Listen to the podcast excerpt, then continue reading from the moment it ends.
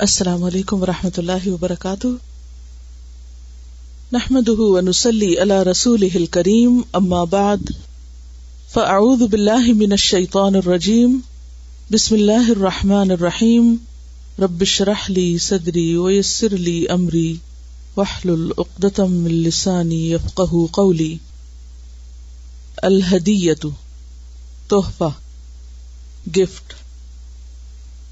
عن ابی هريره قال قال رسول الله صلى الله عليه وسلم تهادوا تحابوا رواه ابي يعلى سیدنا ابو حرار رضی اللہ عنہ سے روایت ہے، نبی اکرم صلی اللہ علیہ وسلم فرماتے ہیں، آپس میں ہدیہ لیا دیا کرو، اس سے باہمی محبت پیدا ہوگی۔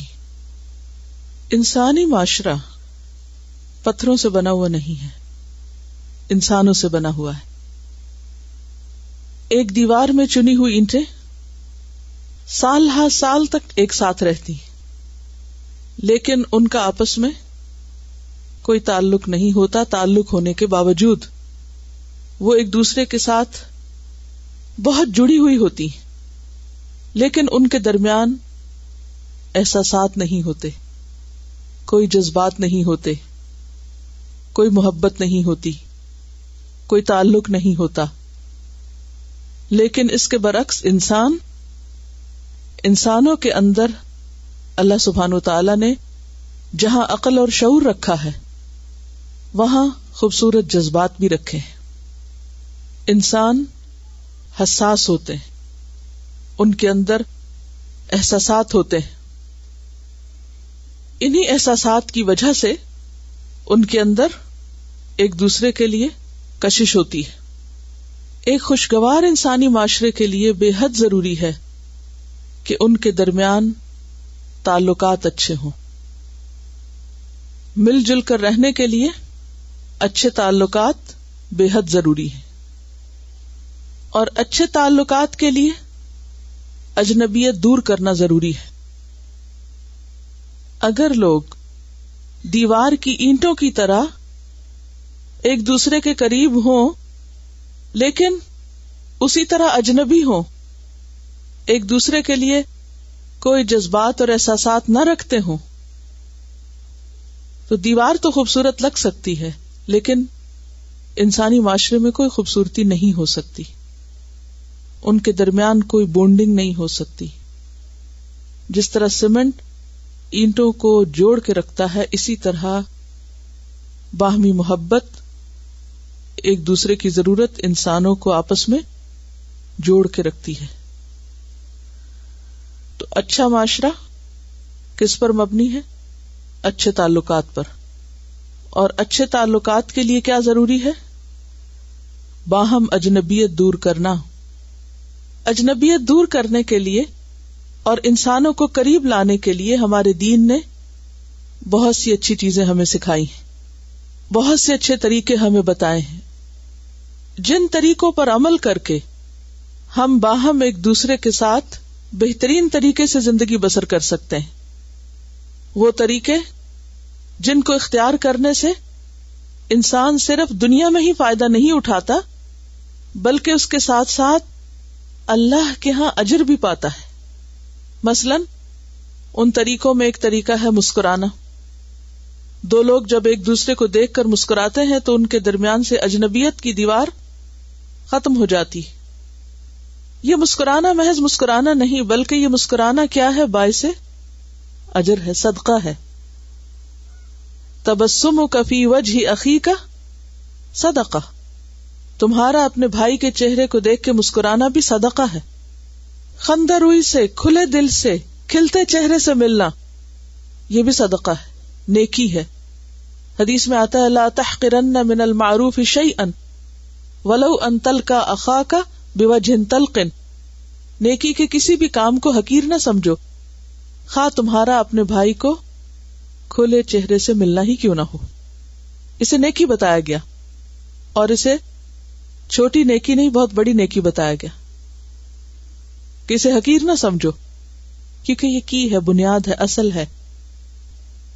اسی طرح باہم سلام اور سلام بھی دعا ہے اور اجر و ثواب پانے کا ذریعہ ہے، محبت بڑھانے کا ذریعہ ہے۔ اور صرف زبانی کلامی سلام نہیں، بلکہ مسافہ کرنا۔ دو لوگ جب آپس میں ایک دوسرے سے ہاتھ ملاتے ہیں، تو ان کے درمیان اجنبیت نہیں رہتی، اجنبیت ختم ہو جاتی۔ پھر معانقہ۔ پھر اسی طرح ایک دوسرے سے میل ملاقات اور اس کا اہتمام۔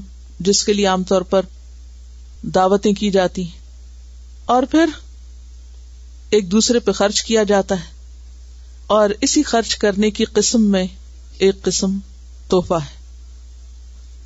توحفہ چھوٹا ہو یا بڑا ہو توحفہ اسلامی شعر میں سے ہے۔ باہم ایک دوسرے کو ہدیہ دینا اسلامی طریقہ ہے۔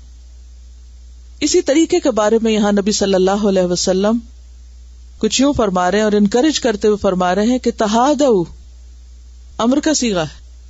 ایک دوسرے کو ہدیہ دیا کرو۔ فائدہ کیا ہوگا؟ تحابو، باہم محبت کرنے لگو گے، آپس میں محبت بڑھے گی۔ جب محبت بڑھے گی تو تعلقات مضبوط ہوں گے۔ پھر انسانی معاشرہ صرف ایک دیوار کی اینٹوں کی طرح نہیں ہوگا۔ بلکہ ایک محبت بھرا معاشرہ ہوگا۔ اور انسان جب آپس میں محبت کرتے ایک دوسرے کے قریب ہوتے ہیں، تو وہ ایک قوت بن جاتے ہیں۔ اور وہ قوت اس زندگی کے بڑے بڑے امتحانوں میں، بڑے بڑے مشکل کاموں میں انسان کو آسانی فراہم کرتی ہے۔ انسان انسان کی ضرورت ہے، انسان تنہا نہیں رہ سکتا۔ لیکن اکٹھے رہنا بھی ایک مشکل ترین کام ہے۔ اگر وہ اچھی بنیادوں پر نہ ہو۔ وہ پھر انسان کے لیے ایک ازیت عذاب اور مصیبت بن جاتا ہے۔ اگر انسان باہم ایک دوسرے کے لیے محبت نہ رکھتے ہوں، تو زندگی کا یہ سفر بہت کٹن ہو جاتا ہے۔ شوہر بیوی میں محبت نہ ہو، بہن بھائیوں میں محبت نہ ہو، دوستوں میں محبت نہ ہو، ایک ساتھ کام کرنے والوں میں آپس میں کوئی تعلق نہ ہو، تو چھوٹے چھوٹے کام بھی بہت مشکل لگنے لگتے ہیں۔ لیکن جب کوئی بھی تعلق محبت کی بنیاد پر ہوتا ہے، تو اس میں باہم مل کر کام کرنا اور بڑے بڑے کام کرنا بہت آسان ہو جاتا ہے۔ لہذا، یہاں پر نبی صلی اللہ علیہ وسلم باہمی محبت کے لیے جو گر بتا رہے ہیں وہ ہے تہادو ہدیے کا لین دین۔ تہادو کا روٹ ہا دالیا ہے۔ اسی سے لفظ ہدیہ نکلا ہے۔ ہدیہ عربی میں توحفے کے لیے بھی ہوتا ہے اور دلہن کے لیے بھی لفظ استعمال ہوتا ہے۔ کیونکہ دلہن بھی کیا ہوتی شوہر کے لیے توحفہ ہی ہوتی جس کو اس کے ماں باپ ایک لمبے عرصے تک پالتے ہیں، پوستے ہیں، تیار کرتے ہیں اور ایک بہترین شکل میں پھر اس کے شوہر کے پاس بھیج دیتے ہیں۔ اور وہ بھی جتنی محبت کے ساتھ اس ہدیے کو قبول کرے اور جتنی محبت کے ساتھ اس کی کیئر کرے اور اسے رکھے، تو اس پر اتنا ہی زیادہ ایک بہترین خاندان وجود میں آتا ہے۔ تو تحادوں کا روٹ جو ہے، اسی سے ہدن ہدایت بھی آتی ہے، راہ دکھانا۔ تو گویا، ہدیہ اچھے تعلقات کی راہیں دکھاتا ہے، انسان کے لیے زندگی کے راستے آسان کرتا ہے۔ اور جب یہ باب فا میں آیا، تو ہادا کا لفظی مانا ہوتا ہے، اپنا اپنا کھانا لا کر ساتھ کھانا۔ یعنی اس کا لٹرل میننگ ہے۔ ایک ہوتا نا، ہدا۔ ہا دا لیا۔ اور ایک ہے ہادا الف کے ساتھ، جیسے فا اور فا میں فرق ہے۔ تو ہادا کا مانا کیا بن جاتا ہے؟ ون ڈش پارٹی اب اس میں کیا ہے؟ سب صرف اپنے لیے نہیں لا رہے کھانا، بلکہ دوسروں کے لیے بھی لا رہے۔ اسے شیئرنگ ہوتی۔ آپ لائے ہیں، کسی کو کھلانے کے لیے کوئی لایا ہے؟ آپ کو کھلانے کی، اور ہر ایک کیا کر رہا ہے؟ ایک دوسرے کو کھلا رہا ہے۔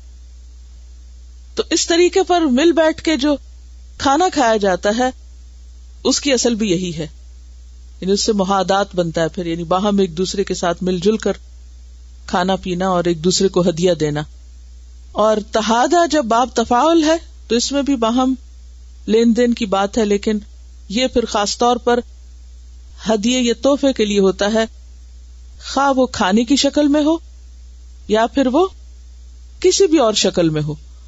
ہدیے کی کئی شکلیں ہو سکتی ہیں۔ لیکن جو بنیادی چیز یہاں بتائی جا رہی ہے، وہ کیا ہے؟ تہادو، تحابو۔ ایک دوسرے کو ہدیہ دیا کرو، ایک دوسرے کو توحفہ دیا کرو، اس سے باہم محبت پیدا ہوگی۔ گویا یہاں ہر ایک کو باؤنڈ کیا جا رہا ہے کس پر؟ دینے پر۔ کیونکہ ایک طرفہ طور پر تو یہ نہیں ہو سکتا۔ دو طرفہ ہی ہوگا۔ تہاد تفاعل اسی صورت میں ہو سکتا ہے جب دونوں طرف سے ہو۔ اور اگر آپ دیکھیں تو یہ جو انٹریکشن ہے، دو طرفہ تعلقات اور دو طرفہ لین دین، یہ اصول پوری کائنات میں ہے۔ تنہا، اکیلا، فرد، وطر صرف ایک ہی ہے اور وہ کون ہے؟ اللہ۔ باقی سب ایک دوسرے کی ضرورت ہے۔ ایک دوسرے کے ساتھ مل کر انسانوں کی تکمیل ہوتی ہے۔ اور صرف انسان نہیں بلکہ باقی چیزوں میں بھی اللہ نے جوڑے پیدا کیے ہیں۔ کوئی بھی چیز اکیلے کام نہیں کر سکتی۔ اب دیکھیے مختلف کیمیکلز کو باہم ملانے سے کیا چیزیں وجود میں آتی مختلف انسانوں کے ذہنی اشتراک ہوتا ہے۔ کتنی بہترین چیزیں سامنے آتی ہیں۔ اسی طرح ہوا اور پانی کا باہم ملاپ ہوتا ہے تو بادل بنتے ہیں۔ پھر اسی طرح بارش زمین میں آتی ہے تو وہ بیج کے ساتھ ملتی تو کا اور پودا نکلتا۔ پھر جو پودے نکلتے ہیں وہ آگے پھل دیتے ہیں، پھر وہ مزید آگے چیزوں میں ملتے ہیں۔ اسی طرح کھانا پکانے میں آپ دیکھیں، صرف اگر آپ پانی ابالتے رہے تو کیا پیئیں گے اور کیا کھائیں گے؟ اس میں کوئی دوسری چیز پڑے گی تو اس سے ہی کھانا بنے گا نا۔ تو یہ جو باہم ملاپ ہے، یہ ہر چیز میں پایا جاتا ہے اور ضرورت ہے۔ فزیکلی بھی چیزیں ملتی ہیں اور بازو کا دور رہ کے بھی ایک دوسرے کو لین دین کا عمل جاری رہتا ہے۔ مثلاً سورج آپ دیکھیں تو وہ سب کو دے رہا ہے، روشنی دے رہا ہے، دے رہا ہے۔ اسی طرح ہوا ہے، دینے والی چیز ہے۔ اسی طرح ستارے ہیں تو روشنی دے رہے ہیں۔ سمندر ہے پانی، ہر چیز جو ہے وہ دو طرفہ تعاون کے اصول پر عمل کر رہی ہے۔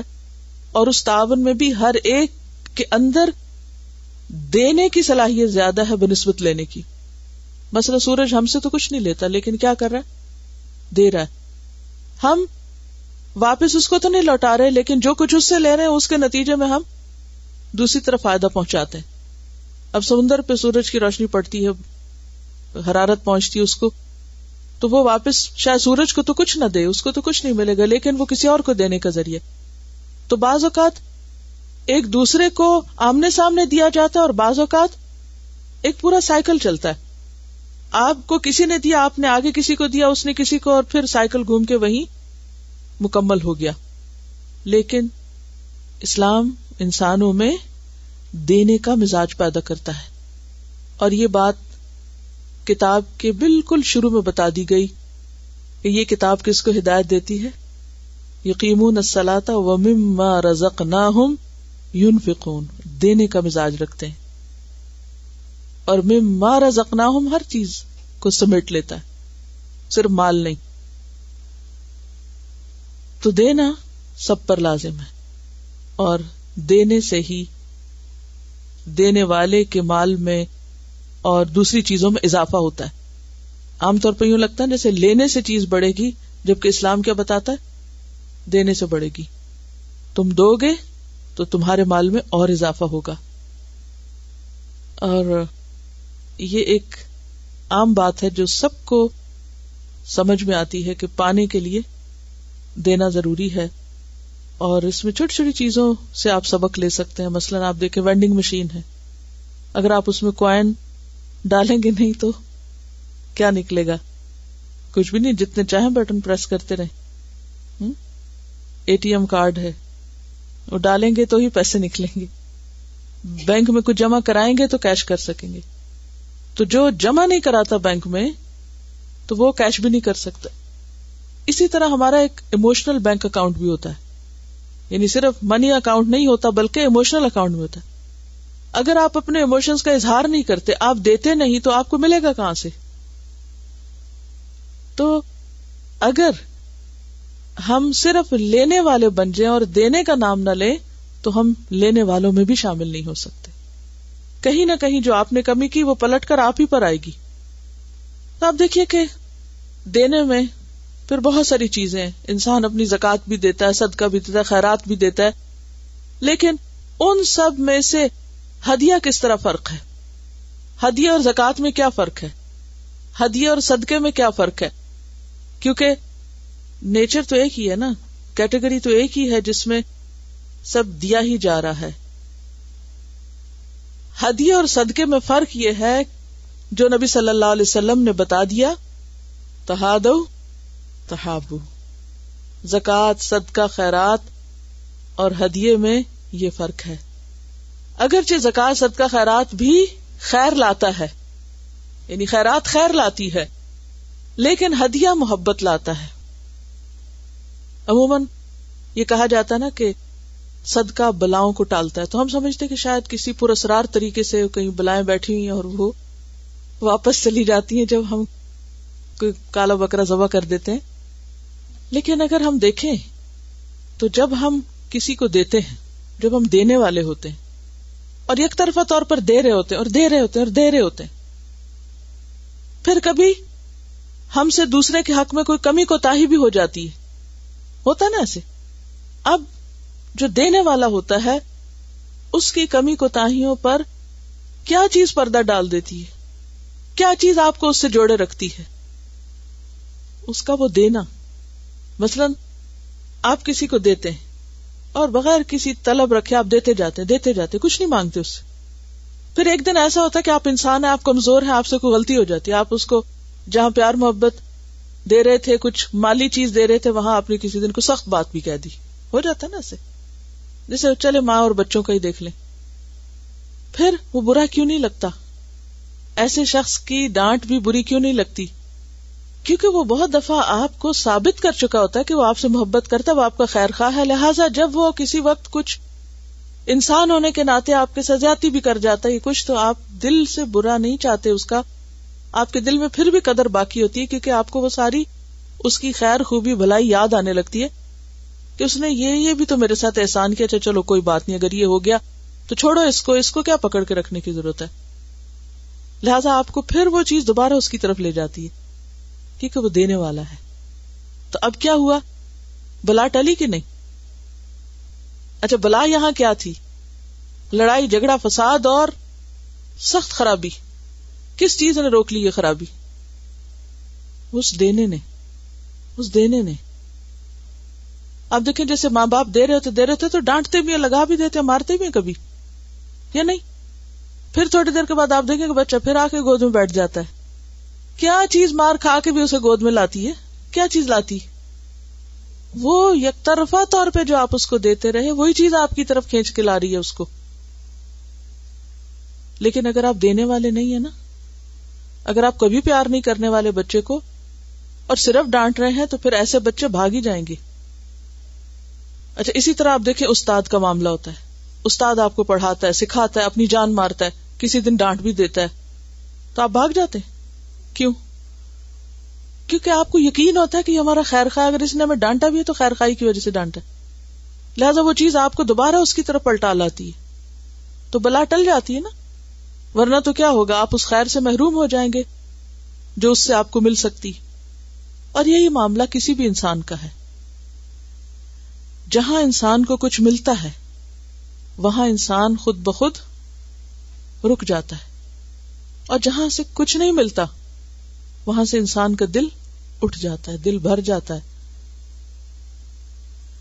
اسی طرح آپ دیکھیں، آپ نے بہت دفعہ تجربہ کیا ہوگا۔ آپ کسی کو تھوڑا دیتے ہیں اور آپ کو اس کے بدلے میں زیادہ مل جاتا ہے۔ آپ اس کو دیتے ہیں، ادھر سے دگنا آپ کے پاس آ جاتا ہے۔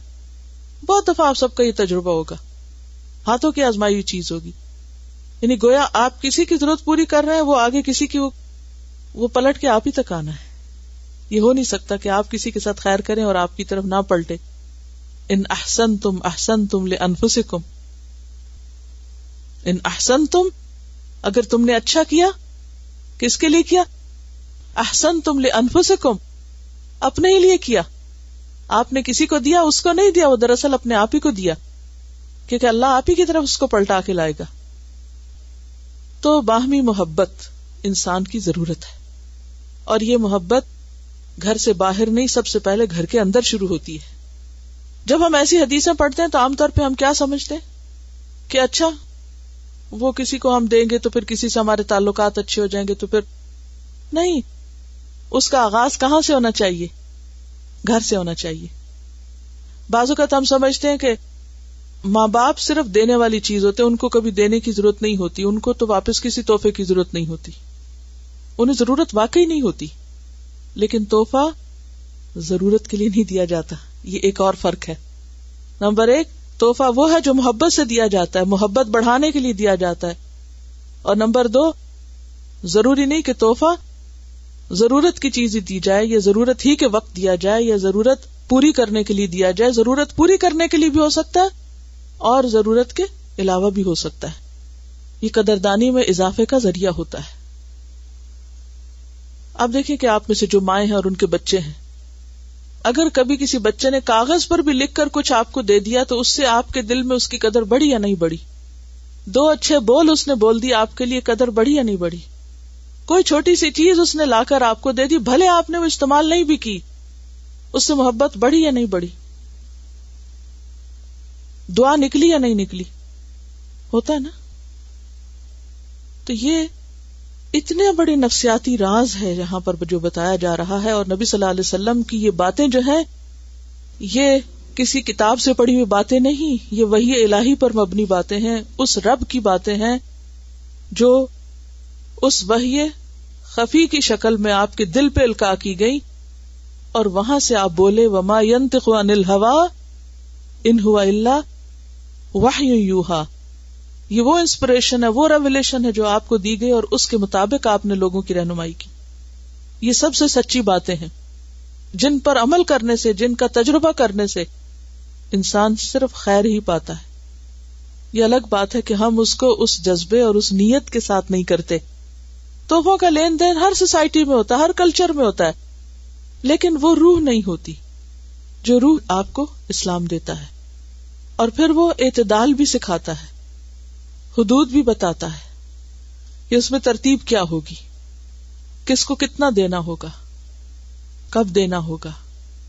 لیکن عموماً یہ چیزیں یا تو رسم و رواج بن جاتی یا دوسری ایکسٹریم کے رسم و رواج کے نام پہ بالکل ہی ختم کر دی جاتی لین دین ہی بند کر دیا جاتا ہے کہ یہ رسمیں سب۔ دونوں ایکسٹریم سے پرہیز کرنے کی ضرورت ہے۔ نہ تو اس کو رسم دنیا سمجھ کے کرنا ہے اور نہ ہی اس کو ایک بوجھ اور مصیبت سمجھ کر اور نہ ہی اس میں اپنی حیثیت اور وسط سے بڑھ کر، بلکہ اسی طریقے پر اور اسی مقصد اور اسی جذبے کے تحت کہ توحفہ ہے ہی وہ جو محبت بڑھائے۔ جو توحفہ محبت ختم کر دے یا جو توحفہ بوجھ بن جائے یا جو توحفہ رسم بن جائے، بے روح بن جائے، وہ توحفہ توحفہ نہیں۔ تو سب سے پہلے ہمیں توحفے کی ڈیفینیشن پتا ہونی چاہیے کہ توحفہ ہے کیا؟ تو کیا ہے؟ وہ جو خوشی سے دیا جائے، محبت بڑھانے کا ذریعہ ہو، اور جو ضرورت پوری کرنے کے لیے نہیں بلکہ خوش کرنے کے لیے، جو دوسرے کو خوش کرنے کے لیے دیا جائے۔ ضروری نہیں کہ وہ بہت بڑی چیز ہو اور بہت قیمتی چیز ہو۔ وہ کوئی سونے کا ڈھیر ہو تو تبھی توحفہ ہوگا، نہیں۔ وہ چند لفظ بھی ہو سکتے ہیں، وہ کوئی بھی چیز ہو سکتی۔ جس کا مقصد محبت بڑھانا ہے۔ کیونکہ انہوں نے آپ کی ضرورت اور آپ کی نیڈ اور اس سب کو سامنے رکھ کے ایک اچھی چیز دی۔ ٹھیک ہے یعنی توحفے کی قسمیں ہیں، لیکن توحفہ صرف اس وقت نہیں ہوتا کہ جب کوئی بھوکا بیٹھے تو آپ کھانا دیں اور کہ یہ توحفہ ہے آپ کے لیے۔ لیکن جب آپ توحفہ دیں تو جس کو دے رہے ہیں، اس کی شخصیت اور اس کی ضرورت اور اس کے ماحول کو دیکھ کر دیں تاکہ اس کو وہ استعمال کر کے پھر مزید خوش ہو۔ یعنی وہ خوشی بڑھانے کا ذریعہ بنا رہے۔ وہ صرف ضرورت پوری کرنے کے لیے نہیں ہوتا۔ توحفے کا مقصد ضرورت پوری کرنا نہیں ہوتا۔ توحفے کا مقصد محبت بڑھانا ہوتا ہے۔ بہترین توحفہ وہ ہے جس میں دونوں کام ہو جائیں۔ ضرورت بھی پوری ہو اور محبت بھی بڑھے۔ لیکن بعض اوقات آپ کسی کو جب توحفہ دینے لگتے ہیں تو آپ سوچتے ہیں، اس کو تو یہ بھی نہیں چاہیے، یہ بھی نہیں چاہیے، یہ بھی نہیں چاہیے۔ تو پھر اس کو کیا دیا جائے؟ کچھ بھی دے دیا جائے جس سے وہ خوش ہو جائے؟ ورنہ تو انسان کسی ایسے شخص کو کچھ دے ہی نہیں سکتا جس کے بارے میں آپ کو پتا ہے اس کے پاس سب کچھ ہے۔ تو پھر ان سے محبت کیسے بڑھے گی؟ کیونکہ اصل مقصد ہی تحفے کا کیا ہے کہ دوسرے کو خوش کیا جائے۔ اصل میں نیت اگر پیچھے یہ ہونا کہ میرا اصل مقصد دوسرے کا دل خوش کرنا ہے اور بہترین نیکی کیا ہے؟ کسی مومن کے دل میں خوشی پیدا کر دینا۔ اس میں ایک بات یہ ہے کہ جب توحفہ دینے کی بات آتی ہے تو عموماً ہمارے ذہن میں کیا خیال آتا ہے؟ ہم گفٹ کب خریدتے ہیں؟ کس کے لیے خریدتے ہیں؟ کیا خریدتے ہیں؟ تھوڑی دیر کے لیے سوچئے کہ آپ نے سب سے زیادہ گفٹ کس کو دیے ہیں؟ کہاں سے آغاز کیا ہے؟ کیا صرف اس کو جس نے آپ کو دیا یا آپ نے آغاز کیا یا آپ نے صرف کوئی بدلا چکانے کے لیے دیا یا محض محبت کے اظہار کے لیے دیا اور پھر یہ سوچیے کہ آپ نے اپنے گھر والوں کو، اپنے قریبی لوگوں کو کیا دیا ہے۔ دیکھیے، بچوں کو مثلاً ہم ان کی ضرورت کی، ان کی ڈیمانڈ کی بہت سی چیزیں دیتے رہتے ہیں نا۔ لیکن کبھی کوئی چیز یہ کہہ کے بھی دے کہ یہ گفٹ ہے تمہارے لیے۔ اس کا اثر اور ہوتا ہے نا۔ آپ مثلا یونیفارم ان کو خرید دیں اسکول بیگ خرید دیں، کتابیں خرید دیں اسٹیشنری لے دیں۔ یہ توحفہ نہیں ہے، یہ کیا ہے؟ ضرورت۔ کسی دن کوئی ایسی چیز لے کر دیں کہ جس کو آپ یہ کہہ کے کہ یہ گفٹ لائی ہو تمہارے لیے۔ اس سے آپ دیکھیں کہ چاہے وہ معمولی چیز ہو، اس سے جو اثر ہوگا، وہ وہ نہیں کہ جو آپ ڈیروں ضرورت کی چیزیں لا کے دیں گے۔ اس کو تو اپنا حق سمجھتے ہیں فار گرانٹیڈ لیتے ہیں۔ کہ تو لینا ہی چاہیے ان کو ہمارے لیے۔ لیکن ہم بازو کا سوچتے ہیں کہ شاید یہ تکلف ہے۔ اور گھر والوں سے کیا تکلف؟ اصل بات یہ کہ ہمیں صدقے توحفے کا فرق نہیں پتا کہ مقصد پیچھے کیا ہے۔ مقصد کو سامنے رکھ کے اگر آپ کام کریں گے تو اس کا اثر بھی ویسا ہی ہوگا۔ وہ سوال لکھے نا میں نے آپ سے بولے۔ یہ صرف سنے تھے۔ کیا بولے تھے سوال؟ گفٹ کب خریدتے ہیں؟ کس کے لیے خریدتے ہیں؟ کتنی قیمت کا خریدتے ہیں؟ کتنے عرصے بعد خریدتے ہیں؟ سب سے زیادہ کس کو دیے؟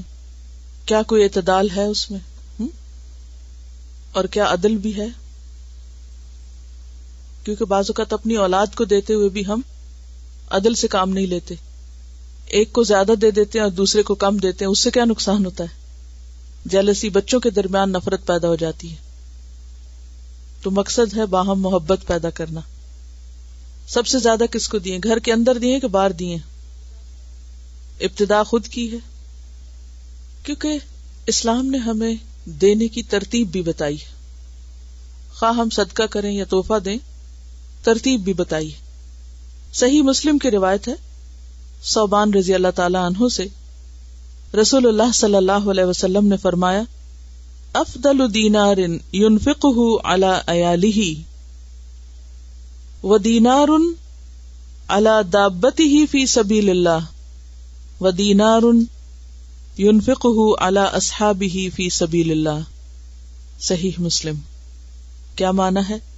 افضل دینار، سب سے افضل دینار۔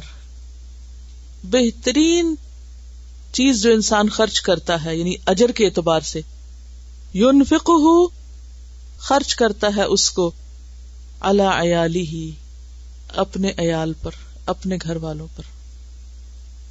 پہلا حق کس کا ہے؟ اپنے گھر والوں کا۔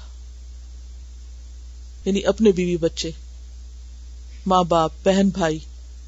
وہ دینار اس کے بعد وہ دینار اللہ دابت ہی فی سبیل اللہ، جو اللہ کے راستے میں جانے والی سواری پہ خرچ کرتا ہے۔ گاڑی کا فیول، جو اللہ کے راستے پر نکلنے کے لیے آپ ڈالتے ہیں۔ بازو کا تو بہت بھاری بھی لگتا ہے نا۔ وہ دینار یونفک ہُو اللہ اصحابی ہی فی سبیل اللہ، اور وہ دینار جسے وہ خرچ کرتا ہے اپنے دوستوں پہ، ساتھیوں پر، جو اللہ کے راستے میں ہے اللہ کے راستے میں نکلے ہوئے ساتھیوں پر جو خرچ کرتا ہے۔ اب آپ دیکھیے ترتیب۔ نمبر ون، گھر۔ اس کے بعد سفر، راستہ۔ اور اس کے بعد گھر سے باہر کے وہ لوگ جن سے اس کی میل ملاقات ہوتی ہے اللہ کے نام پر۔ ہمارے تو شاید سوچ میں بھی نہ ہو یہ ترتیب۔ اور کبھی اس کا خیال بھی نہ کیا ہو۔ اسی لیے ہمارے کام ہمارے لیے بوجھ ہو جاتے ہم انجوائے نہیں کرتے۔ اگر یہ سب چیزیں ہم شعور کے ساتھ کریں تو ان کو ہم انجوائے کریں۔ اپنے گھر والوں کو دینے میں بھی خوشی محسوس کریں۔ اور اس کے بعد اگر اللہ کے راستے میں ہم کچھ خرچ کر کے جہاز کا ٹکٹ لے کے یا گاڑی پہ بیٹھ کے یا بس کا کرایہ دے کر یا اپنی گاڑی میں پیٹرول ڈال کے نیکی کے کام کے لیے، خیر اور بھلائی کے کام کے لیے اللہ کے دین کی تبلیغ اور خدمت کے لیے نکلتے ہیں تو وہ بہترین مال ہے صدقے کا جو ہم خرچ کر رہے ہیں۔ اور پھر جن لوگوں کے پاس جا رہے ہیں، ان ساتھیوں پہ خرچ کرنا۔ مثلاً آپ کا ایک دوسرے پہ خرچ کرنا۔ ایک دوسرے کی ضروریات پوری کرنا۔ ایک دوسرے کو کچھ دینا۔ اور ہر ایک پھر اپنی حیثیت کے مطابق، ضروری نہیں کہ وہ بہت بڑا مال اٹھا کے انسان کسی کے حوالے کر دے۔ چھوٹی چھوٹی چیزیں۔ یہ سب اجر و ثواب کی چیزیں۔ اور اگر اس میں محبت کا عنصر بھی شامل ہو جائے، وہ صرف صدقہ نہ ہو، ہدیہ بھی ہو، تو وہ ایک درجہ اور آگے، کیونکہ مقصد اور بڑا ہو گیا۔ اس حدیث کو ذرا پڑھیے آپ، کیونکہ یہ زبانی یاد ہونی چاہیے تحاد تحابو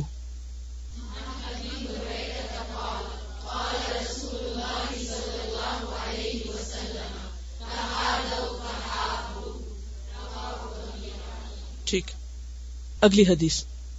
ان عائشة رضی اللہ عنہا قالت كان رسول اللہ صلی اللہ علیہ وسلم يقبل الهدية ويثيب عليها رواہ البخاری کتاب الحبت و فضلها سید عائشہ رضی اللہ عنہا سے روایت ہے کہ رسول اللہ صلی اللہ علیہ وسلم ہدیہ قبول فرما لیا کرتے اور اس کا بدلہ بھی دیا کرتے تھے۔ پڑھے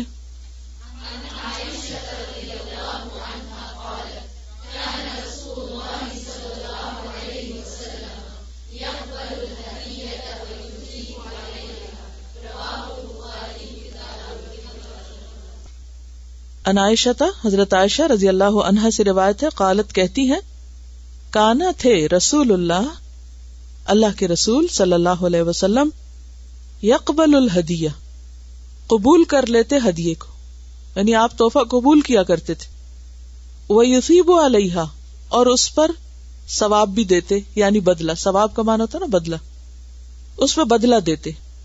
ایک اور حدیث سے پتہ چلتا ہے کہ ولا ترد الحدیہ اگلی ہی حدیث میں لکھا ہوا۔ ہدیہ لوٹاؤ مت۔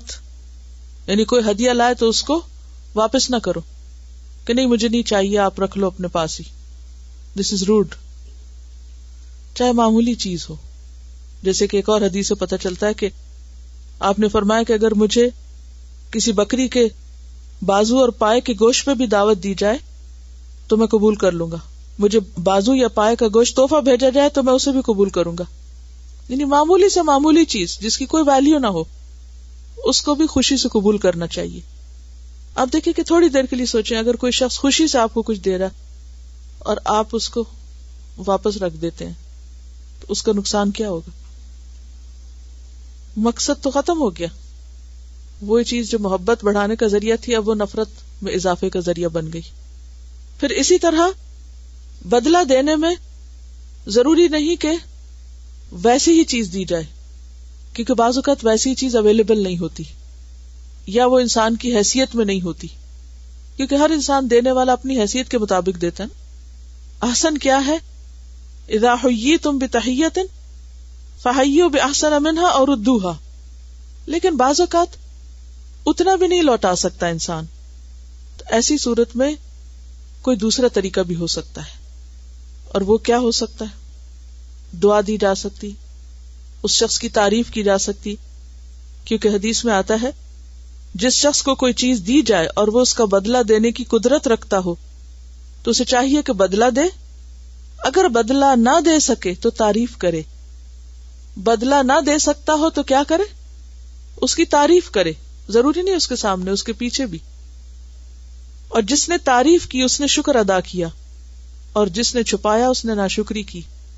یہ بھی بدلا دینے کا ایک طریقہ ہے۔ کیونکہ بعض لوگ توحفہ کیوں لوٹا دیتے ہیں؟ کیوں نہیں قبول کرتے؟ کیوں ان پہ بوجھ بن جاتا ہے؟ کیونکہ ان کو یہ ڈر ہوتا ہے کہ ہم یہ واپس نہیں کر سکتے۔ ہم لوٹا نہیں سکیں گے، تو ہم نہیں لیتے۔ یا وہ اپنے اوپر ایک بوجھ سمجھ لیتے ہیں۔ تو ایسی صورت میں ان کا کیا دل ہوتا ہے کہ پھر یہ اسی کو دے دیا جائے واپس؟ نہیں، ضروری نہیں کہ وہی لوٹایا جائے۔ ایسا کرنا تو منع ہے، وہ نہیں لوٹاؤ۔ کیا کرو؟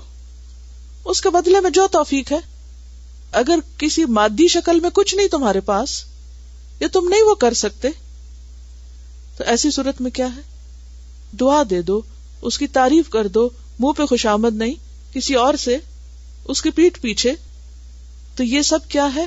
بدلہ دینے میں شامل ہے۔ اور جب انسان کے لیے ممکن ہو کہ اسی شکل میں یا اس سے بہتر تو وہ ضرور کرے کیونکہ یہ افضل ترین شکل ہے۔ تو نبی صلی اللہ علیہ وسلم کا طریقہ اور اسوا کیا ہے؟ کان رسول اللہ صلی اللہ علیہ وسلم یقبل الحدیت و یوسیب علیہ رواہ البخاری۔ ان کی ایک دوست نے اپنی ایک شادی کی پچیسویں سالگرہ کے موقع پر لوگوں سے یہ کہا کہ وہ ان کو توحفہ نہ دیں، بلکہ اس کی بجائے کسی رجسٹرڈ چیریٹی کو اسپانسر کر دیں۔ ویری گڈ آئیڈیا ایسا کیا جا سکتا ہے؟ اگر کوئی خوشی سے کرنا چاہے، کیونکہ ثواب تو انہیں کو ملے گا نا۔ کسی ایک وقت میں، کسی ایک موقع پر ایسا کیا جا سکتا ہے، لیکن پھر یاد رکھیے کہ اصل سنت ختم نہ ہونے پائے۔ مثلا، اگر کسی ایک وقت میں ہم دیکھتے ہیں کہ کوئی ضرورت مند ہے تو اس صورت میں ہم ایک وقتی طور پر ایک امینڈمنٹ کر سکتے لیکن اس کو مستقل اصول نہیں بنایا جا سکتا۔ اصل اصول اور اصل کیا ہے، وہی جو نبی صلی اللہ علیہ وسلم کی سنت ہے۔ اعتدال اسی میں ہے، فائدہ بھی اسی میں ہی ہے۔ سہولت کے لیے کوئی بھی طریقہ کیا جا سکتا ہے۔ مقصد پیش نظر رہے۔ اگر آپ تحفے کے وقت صرف ایک ہی مقصد سامنے رکھیں کہ یہ ہمارے نبی کی سنت ہے اور محبت بڑھانے کا ذریعہ اور صرف محبت بڑھانے کی نیت سے دیں۔ بھلے وہ ضرورت کا اس کے، بھلے وہ اس کے لیے خوشی کا باعث ہو۔ کچھ بھی ہو، لیکن اس مقصد کو سامنے رکھیں تو انشاءاللہ سب خیر ہے۔ طریقہ کوئی بھی ہو سکتا ہے، ہر سوسائٹی کے کچھ نارمز ہوتے ہیں، ہر خاندان کے کچھ طریقے ہوتے ہیں، ہر علاقے کے کچھ اصول قاعدے ہوتے ہیں۔ مختلف مواقع پر لوگ کبھی کھانے کی چیزیں لاتے ہیں، کبھی پھول لاتے ہیں، کبھی کپڑے لاتے ہیں۔ کچھ علاقوں میں مخصوص چیزیں دینے کا رواج ہوتا ہے۔ مثلاً کوئی خوشخبری لے کر آتا ہے تو اس کے بدلے میں اس کو کچھ دیا جاتا ہے خوشی کے موقع پر، کوئی خوشی کا پیغام لاتا ہے۔ مثلاً ابو لہب کی لانڈی جو تھی، وہ نبی صلی اللہ علیہ وسلم کی پیدائش کی خوشخبری لائی۔ تو بھتیجے کی پیدائش کی خوشخبری سن کر اس نے اس کو آزاد کر دیا۔ تو کئی چیزیں ہوتی۔ یعنی توحفے میں یہ بھی ہوتا ہے کہ انسان ان چیزوں کا انتخاب کرے جس سے دوسرے کا دل بھی خوش ہو اور اپنے لیے ثواب اور صدقہ جاریہ کا ذریعہ بھی ہو۔ لیکن یہ بھی یاد رکھیے کہ اگر وہ چیز دوسرے کے لیے کسی بھی خوشی کا باعث نہیں اور بوجھ بن گئی ہے اور آپ صرف اپنے لیے سیلفش ہو گئے کہ ثواب ہی کمانا ہے، تو اس سے بھی کیا ہوگا؟ روح ختم ہو جائے گی، مقصد فوت ہو جائے گا۔ مثلاً، آپ چاہتے ہیں کہ آپ کسی کو کوئی توحفہ دیں اور کوئی اچھی کتاب دینا چاہتے ہیں۔ اب آپ کو پتا ہے کہ جس شخص کو میں کتاب دے رہا ہوں، اس نے نہ کبھی پڑھا ہے اور نہ پڑھنے کا نام لے گا وہ۔ اور نہ ہی اس کو کوئی شوق ہے پڑھنے کا۔ اب آپ اس کو بھلے اچھی سے اچھی کتاب لے جا کے دے دیں گے، وہ کیا کرے گا؟ ایک طرف رکھ دے گا یا کسی کو دے دے گا؟ اور ہو سکتا ہے وہ کہ یہ کیا توحفہ ہے؟ تو ایسی صورت میں آپ ایسا بھی کر سکتے ہیں کہ آپ اس کے مزاج اور ضرورت کے مطابق کتاب بھی سلیکٹ کر لیں اور اس کے ساتھ اس کی کسی پسندیدہ چیز کو بھی رکھ لیں۔ بس اس کو کھانے کا شوق ہے۔ تو آپ کیا کریں؟ کیا کھانے کا شوق ہے؟ وہ کھانا بنا لیں یا لے لیں اور اس کے ساتھ ایک کتاب بھی رکھ کے دے دیں، تو وہ کیا ہوگا؟ بیلنس ہو جائے گا۔ وہ اس خوشی میں کہ آہ، میرے مرضی کی چیز آئی، وہ کتاب بھی پڑھ لے گا۔ کیونکہ دل نرم ہو جائے گا نا۔ اور اگر ہم صرف کتاب اس کو دے کر آ جائیں گے، تو وہ نہ ہمارا صدقہ جاری ہوگا، نہ وہ مقصد پورا ہوگا اور بات بگڑ جائے گی۔ تو حکمت کی ضرورت ہے۔ صرف اپنی مرضی اور اپنی چوائس مت دیکھیے۔ مقصد کو سامنے رکھیے، دل خوش کرنا ہے، محبت بڑھانا ہے۔ یہ کہہ رہی ہیں کہ انہوں نے ایسٹر کے موقع پر چاکلیٹ اور انڈرسٹینڈنگ اسلام کی کتاب جو ہے وہ دونوں ملا کے نیبرس کو دے دی۔ اب اگر آپ صرف انڈرسٹینڈنگ اسلام دیتے ایسٹر پر، تو ریسائکل میں ڈال دیتے ہو۔ تو وہ چاکلیٹ کے شوق میں شاید کتاب بھی کھول لیں۔ تو یہ حکمت بے حد ضروری ہے۔ انسانوں کے مزاج کو سمجھے۔ وہ چیزیں دیکھیں کہ وہ کہاں سے خوش ہو سکتے ہیں۔ تو ففٹی ففٹی کر لیں، کچھ ان کی خوشی کا کام کر لیں، کچھ اپنی مرضی کا کام کر لیں۔ لیکن اگر آپ صرف اپنی مرضی کرنا چاہیں گے اور دوسرے کی رعایت نہیں رکھیں گے، کبھی تعلقات اچھے نہیں ہو سکتے۔ آگے چلتے ہیں۔ ان عبد اللہ قال قال رسول اللہ صلی اللہ علیہ وسلم عجیب الداعیہ، ولا ترد الحدیت ولا تدرب المسلمین. رواہ ابن حبان، کتاب الحدر والاباحہ. سیدنا عبداللہ رضی اللہ عنہ سے روایت ہے کہ رسول اللہ صلی اللہ علیہ وسلم نے فرمایا، دعوت دینے والے کی دعوت کو قبول کرو توحفہ مت لوٹاؤ اور مسلمانوں کو مت مارو۔ پڑھے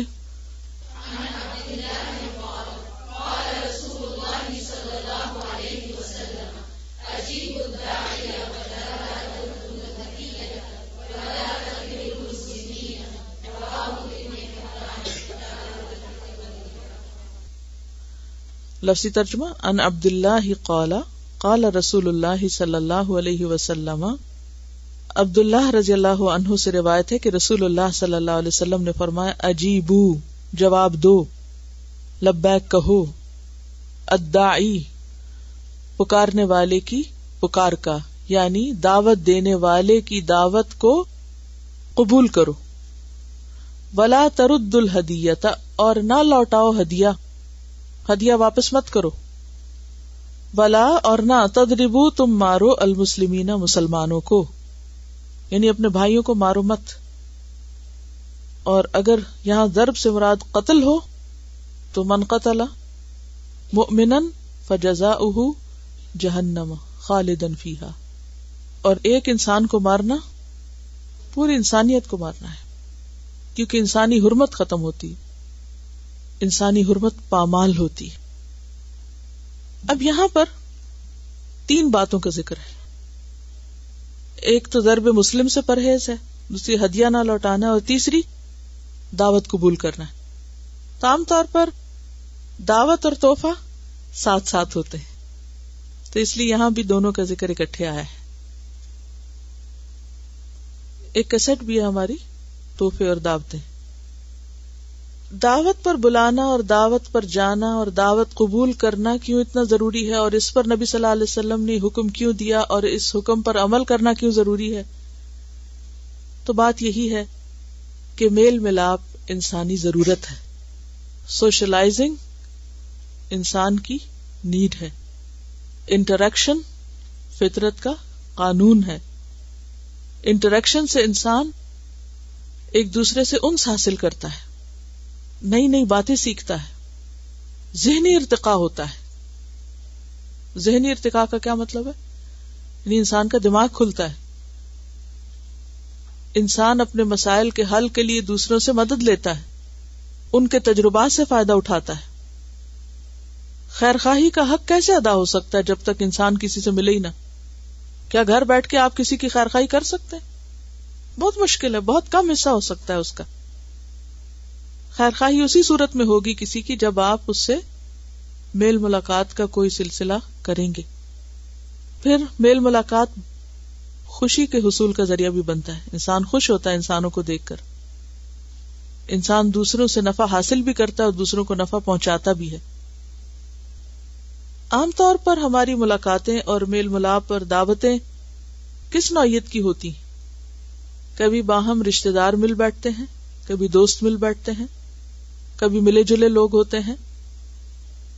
تو ایسی صورت میں جب خاندان کے اندر مثلاً کوئی شادی ہو، کوئی ولیمہ ہے یا کوئی اور دعوت ہے، تو انسان کو اسے قبول کرنا چاہیے اور اس کے لیے وقت نکالنا چاہیے۔ ہاں اعتدال ہر جگہ ہی ضروری ہے۔ یہ نہیں کہ انسان اپنے فرائض کو چھوڑ کر دعوتوں کے ایک لمبے سلسلے کو شروع کر دے اور پھر انہیں کو نبھاتا چلا جائے اور باقی ذمہ داریوں کو فراموش کر دے اور اسی کو زندگی کا مقصد بنا لے۔ بعض لوگوں نے اس چیز کو اس حد تک بڑھا لیا ہے کہ اب ان کے نزدیک اور کسی مجلس میں حاضر ہونا، مسجد میں جانا، کسی درس میں جانا، کچھ سیکھنا، سکھانا، کہیں والنٹیئر کرنا، وہ سب کیا ہے؟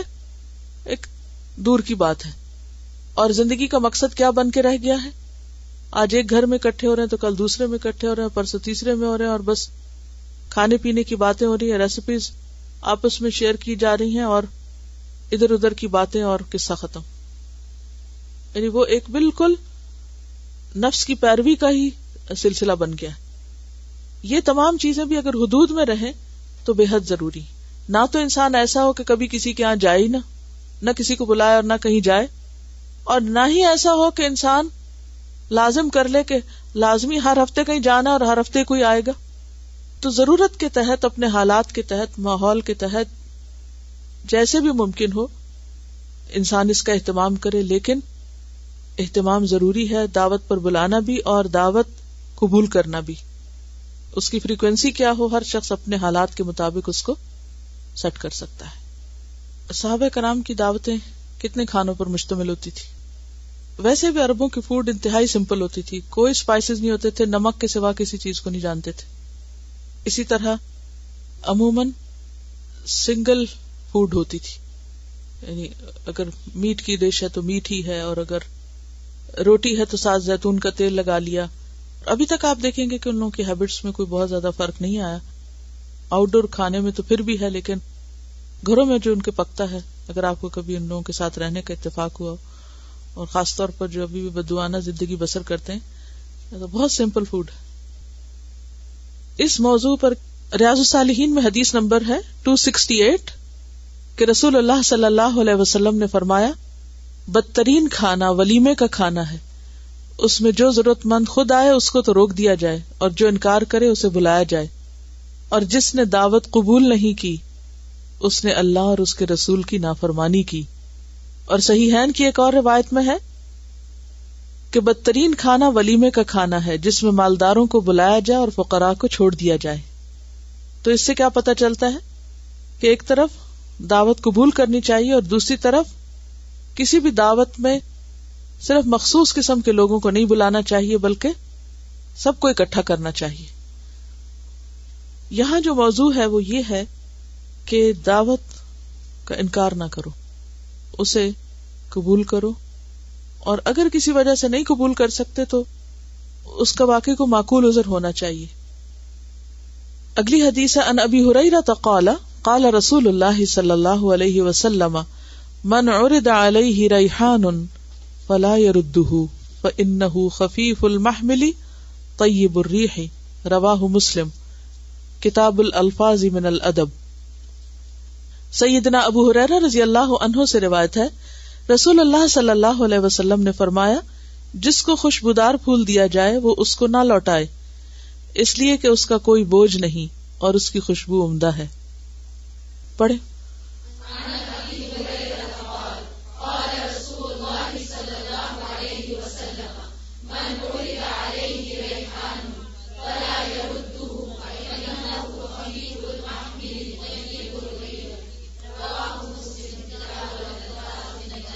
لفظی ترجمہ؟ انبی ہرئی رتا ابو ہریرا رضی اللہ عنہ سے روایت ہے کالا کہا انہوں نے کالا رسول اللہ فرمایا رسول اللہ صلی اللہ علیہ وسلم نے، من جو کوئی ارد علیہ پیش کیا گیا اس پر، ریحان، خوشبودار پھول۔ سورت الرحمان میں بھی ریحان کا ذکر آتا ہے نا۔ فلا یا تو وہ اس کو رد نہ کرے، ریجیکٹ نہ کرے، لوٹائے نہیں۔ کیوں نہیں لوٹائے؟ ان نہ بس بے شک وہ یعنی پھول، خفیف المحمل۔ اٹھانے میں ہلکا ہے، خفیف، لائٹ ہے۔ محمل، حمل سے یعنی جو چیز اٹھائی گئی۔ طیب الریح، اچھی خوشبو والا ہے۔ طیب یعنی عمدہ ہے، ریح، خوشبو کے اعتبار سے۔ تو گویا، پھول بھی ایک بہترین تحفہ ہے۔ ہاں خوشبو والے ہوں۔ جب خوشبو والے نہیں ہوتے تو پھر اس کے اندر محبت بھی اتنی ہوتی ہے۔ پھر وہ صرف ایک آرٹیفیشل قسم کی نمائش تو ہے جو دینے والے کا روب جماری ہے، لیکن لینے والے کو زیادہ فائدہ نہیں ہے اس سے۔ اصل میں یہ ہے کہ نبی صلی اللہ علیہ وسلم کی جو باتیں ہیں، وہ لٹرل میننگ میں بھی بہت فائدہ مند ہے اور اگر سمبولیکلی بھی ان کو لیا جائے تو اس کا بھی ایک بہت گہرا اثر ہوتا ہے عمل کرنے میں۔ کس طرح؟ کہ اگر پھول آپ سلیکٹ کر رہے ہیں، خواہ وہ ایک ہی ہے، لیکن اس میں خوشبو ہے یا دو پھول ہیں، وہ زیادہ بہتر ہیں بنسبت ایک بہت بڑے بوکے کے، کہ جو انتہائی مہنگا ہے۔ بہت سارے پیسے اس پہ لگائے گئے، لیکن کوئی اس کے اندر خوشبو نہیں ہے۔ تو اس معاملے میں بھی اعتدال، کبھی توحفے کی کوانٹٹی اور اس کی کثرت کے اوپر نہ جائیں۔ کس چیز پر جائیں؟ اس کے فائدے پر اور اس کے اثر پر، تاثیر پر۔ کیونکہ مقصد کیا ہے توحفہ دینے کا؟ محبت بڑھانا، محبت میں اضافہ۔ اور ویسے بھی خوشبو کا تحفہ بہترین تحفہ ہے۔ نبی صلی اللہ علیہ وسلم خوشبو کے تحفے کو نہیں لوٹاتے تھے، خوشبو کا تحفہ پسند کرتے تھے۔ یہ کہتے ہیں کتنے پھول دیے ہم نے لیکن اگر یہ حدیث پتا ہوتی اور شعوری طور پر دیتے تو کتنا اجر ہوتا۔ اس لیے جاننا کتنا ضروری ہے۔ جاننے والے اور نہ جاننے والے برابر نہیں ہوتے۔ معاملات میں بھی، عمل میں بھی، اگر واقعی وہ علم علم ہو۔ ایک تو ہے نا بس کتاب کورس پڑھ لیا۔ اور ایک یہ ہے کہ جو کچھ پڑھا وہ عمل کے لیے لیا۔ باشعور انسان بننے کے لیے لیا اس کو۔ اور جب عمل کر رہے ہو تو اس کے ساتھ روح اور شعور بھی شامل ہو گیا۔ یعنی کہ پھر ہمیں کسی بھی تحفے کو دیتے ہوئے ضرور یہ دیکھنا چاہیے کہ اس میں کہیں اصراف تو نہیں ہو رہا یا اس کا میکسیمم کتنا فائدہ ہے۔ مثلاً کوئی بیمار ہے، آپ اس کے لیے ڈھیروں پھول لے جاتے اور اس کو اس وقت کسی ایسی چیز کی ضرورت ہے کہ جو اس سے زیادہ بہتر ہو سکتی، تو وہاں ضروری نہیں کہ آپ پھول ہی۔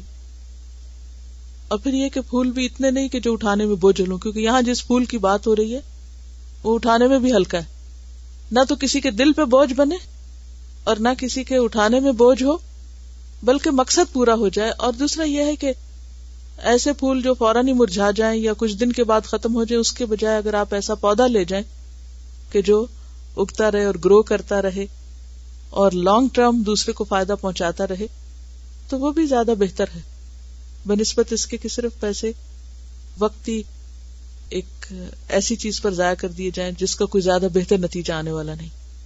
نبی صلی اللہ علیہ وسلم کی جو خوبیاں ہیں، ان میں سے ایک خوبی کیا ہے؟ اوتی تو جوام الکلم۔ مجھے جامع کلمات عطا کیے گئے ہیں۔ بڑی بڑی کتابیں آپ کے چند لفظوں میں سمٹی ہوئی ہیں، اگر ان پر غور کیا جائے اور ان کو سمجھا جائے تو۔ اب آپ دیکھیے، ابھی بات ہو رہی تھی نا کہ ضرورت والی چیز کی۔ ٹھیک ہے توحفہ کسی کی ضرورت بھی پوری کر سکتا ہے اور کام آنا چاہیے، بیکار چیز نہیں ہونی چاہیے۔ لیکن پھر یاد رکھیے کہ وہ ایک اچھے جذبات کی عکاسی کرنے والا ہونا چاہیے کہ آپ ایموشنل اکاؤنٹ میں کچھ جمع کرا رہے ہیں۔ ایک یہ ہے کہ آپ کسی کو ایک چیک کاٹ کے دے دیں توحفے میں اور وہ اپنے بینک اکاؤنٹ میں جا کر اس کو جمع کرا لے پیسے کی شکل میں۔ اور ایک یہ ہے کہ آپ اس کی خوشی کا باعث بنے اس کی ضرورت بھی پوری کریں لیکن اس کو خوش کر دینے والی چیز ہو۔ کیونکہ تحفے کا مطلب جذباتی ضرورت پوری کرنا ہے۔ انسان کی مختلف ضروریات ہوتی ہے نا۔ کھانا بھی انسان کی ضرورت ہے، اور بھی چیزیں ضرورت ہیں۔ ٹھیک ہے، اگر آپ ایک ایسا تحفہ خریدتے ہیں جس میں ایک انسان کی ایک، دو، تین، چار ضروریات پوری ہوتی ہیں، اعلی درجے کا تحفہ ہے۔ لیکن اگر آپ وہ سب کچھ نہیں بھی کر سکتے، تو ایٹ لیسٹ اس پہلو کو کبھی نظر انداز نہ کریں۔ اور وہ کیا ہے؟ ایموشنل ضرورت۔ بعض اوقات ہم دوسرے کو کھانا بھی دیتے رہتے ہیں، ضرورت بھی پوری کرتے رہتے ہیں، مگر ہم اس کے اموشنس کو ہرٹ کرتے رہتے ہیں۔ تو جذبات کا خیال رکھنا اور کسی کا دل خوش کرنا، یہ بھی بے حد ضروری ہے۔ کیونکہ چھوٹی سی چیز کیا ثابت کرتی ہے کہ تم میرے نزدیک اہم ہو you are important to me love انفق تما فل ارد جمی ان ماں الفت بین قلوبہم۔ زمین میں جو کچھ ہے، سارا بھی خرچ کر دو، تو تم ان کے دلوں میں محبت نہیں ڈال سکتے۔ ولاکن اللہ اللہ فبین یہ اللہ ہے جس نے محبت ڈالی۔ اللہ نے کیسے ڈالی؟ ان تعلیمات کے ذریعے، ان اچھے نسخوں کے ذریعے۔ اور اس چیز کو ہم نظر انداز کر دیتے ہیں۔ اب یہ کہ اگر کسی کے پاس پھول نہیں ہے اور ایک بکری کا کھر ہے۔ اب وہ کیا کرے؟ وہ اپنی محبت سے وہی پیش کرنا چاہتا ہے۔ اب لینے والے کا دل بڑا ہونا چاہیے۔ اور اس کو کھر کی طرف نہیں دیکھنا چاہیے، پائے کی طرف نہیں دیکھنا چاہیے۔ کس چیز کی طرف دیکھنا چاہیے؟ یہ کس دل سے دے رہا ہے؟ سبحانک اللہم و بحمدک نشہد اللہ الہ الا انت، نستغفرک و نتوب الیک۔ السلام علیکم و رحمۃ اللہ وبرکاتہ۔